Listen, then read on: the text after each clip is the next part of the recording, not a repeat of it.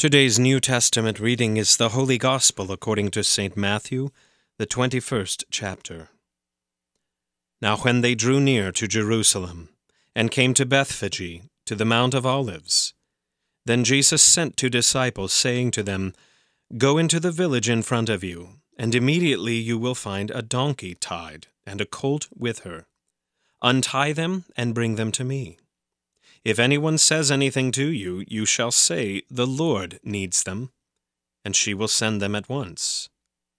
This took place to fulfill what was spoken by the prophet, saying, Say to the daughter of Zion, Behold, your king is coming to you, humble, and mounted on a donkey, and on a colt, the foal of a beast of burden.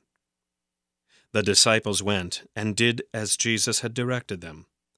They brought the donkey and the colt, and put on them their cloaks, and he sat on them. Most of the crowd spread their cloaks on the road, and others cut branches from the trees and spread them on the road. And the crowds that went before him and that followed him were shouting, Hosanna to the Son of David! Blessed is he who comes in the name of the Lord! Hosanna in the highest! And when he entered Jerusalem, the whole city was stirred up, saying, Who is this? And the crowd said, This is the prophet Jesus, from Nazareth of Galilee. And Jesus entered the temple, and drove out all who sold and bought in the temple, and he overturned the tables of the money changers and the seats of those who sold pigeons. He said to them, it is written, My house shall be called a house of prayer, but you make it a den of robbers. And the blind and the lame came to him in the temple, and he healed them. But when the chief priests and the scribes saw the wonderful things that he did, and the children crying out in the temple, Hosanna to the Son of David, they were indignant, and they said to him, Do you hear what these are saying? And Jesus said to them, Yes. Have you never read, Out of the mouth of infants and nursing babies you have prepared praise? And leaving them, he went out of the city to Bethany, and lodged there. In the morning, as he was returning to the city, he became hungry. And seeing a fig tree by the wayside, he went to it, and found nothing on it but only leaves. And he said to it, May no fruit ever come from you again and the fig tree withered at once. When the disciples saw it, they marveled, saying, How did the fig tree wither at once? And Jesus answered them, Truly, I say to you, if you have faith and do not doubt, you will not only do what has been done to the fig tree, but even if you say to this mountain, Be taken up and thrown into the sea, it will happen. And whatever you ask in prayer, you will receive if you have faith.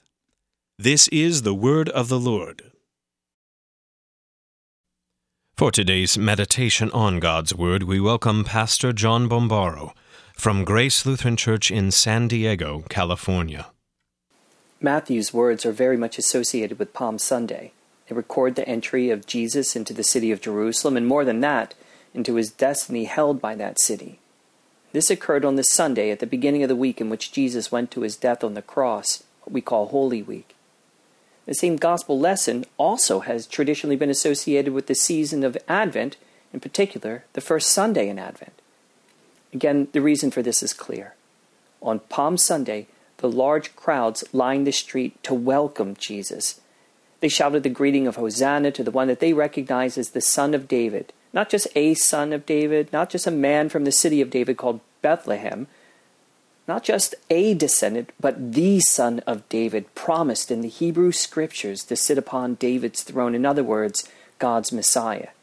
This was the long expected fulfillment of all the great promises of God for freedom from exile, bondage to their enemies, and the start of a new era, a new covenant in which God would reign again and they bless the Messiah's coming in the name of the Lord.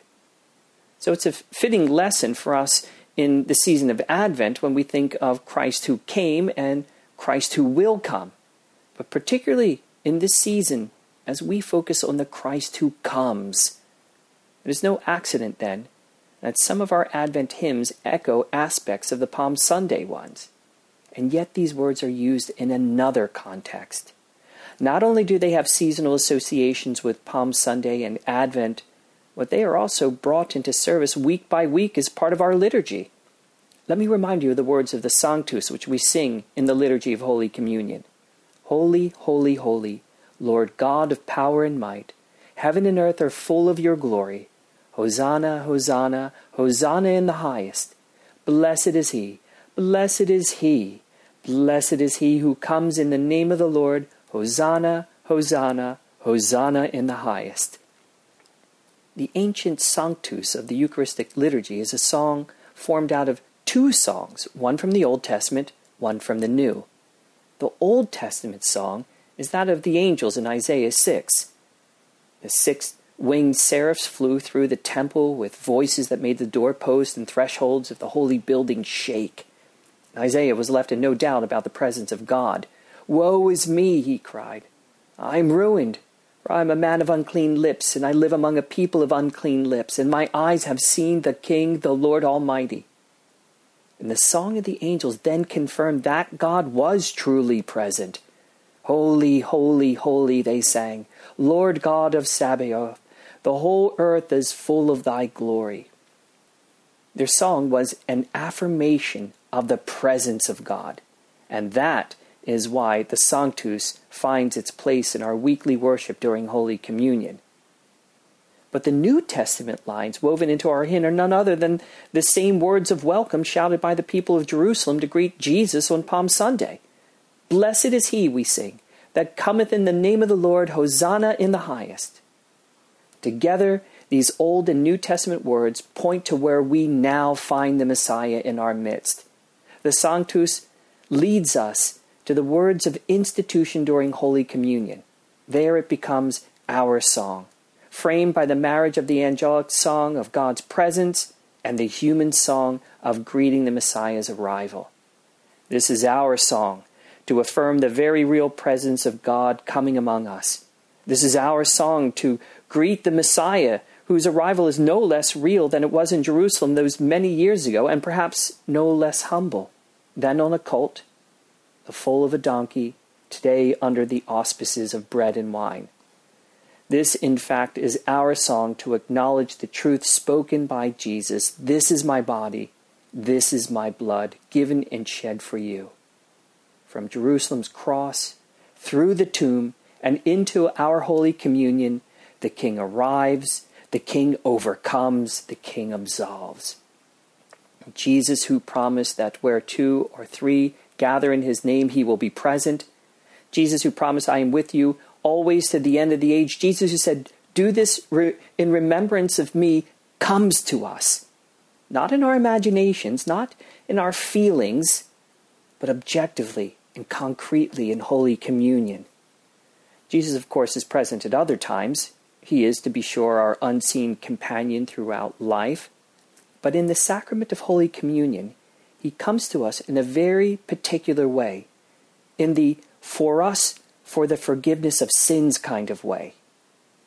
In light of this fact, how can our lips refrain from the hosanna shouts of men or the holy acclamations of the angels? And so we sing the Sanctus. And we recall how the majesty of Jesus was revealed in such humility on the road to Jerusalem the King not only of Israel, but the King of kings and the Lord of all creation, comes to us, dispensing mercy and grace and love. What need have we of any other type of Savior? Blessed is he who comes in the name of the Lord. Amen. We thank Pastor John Bombaro from Grace Lutheran Church in San Diego, California, for today's meditation on God's Word.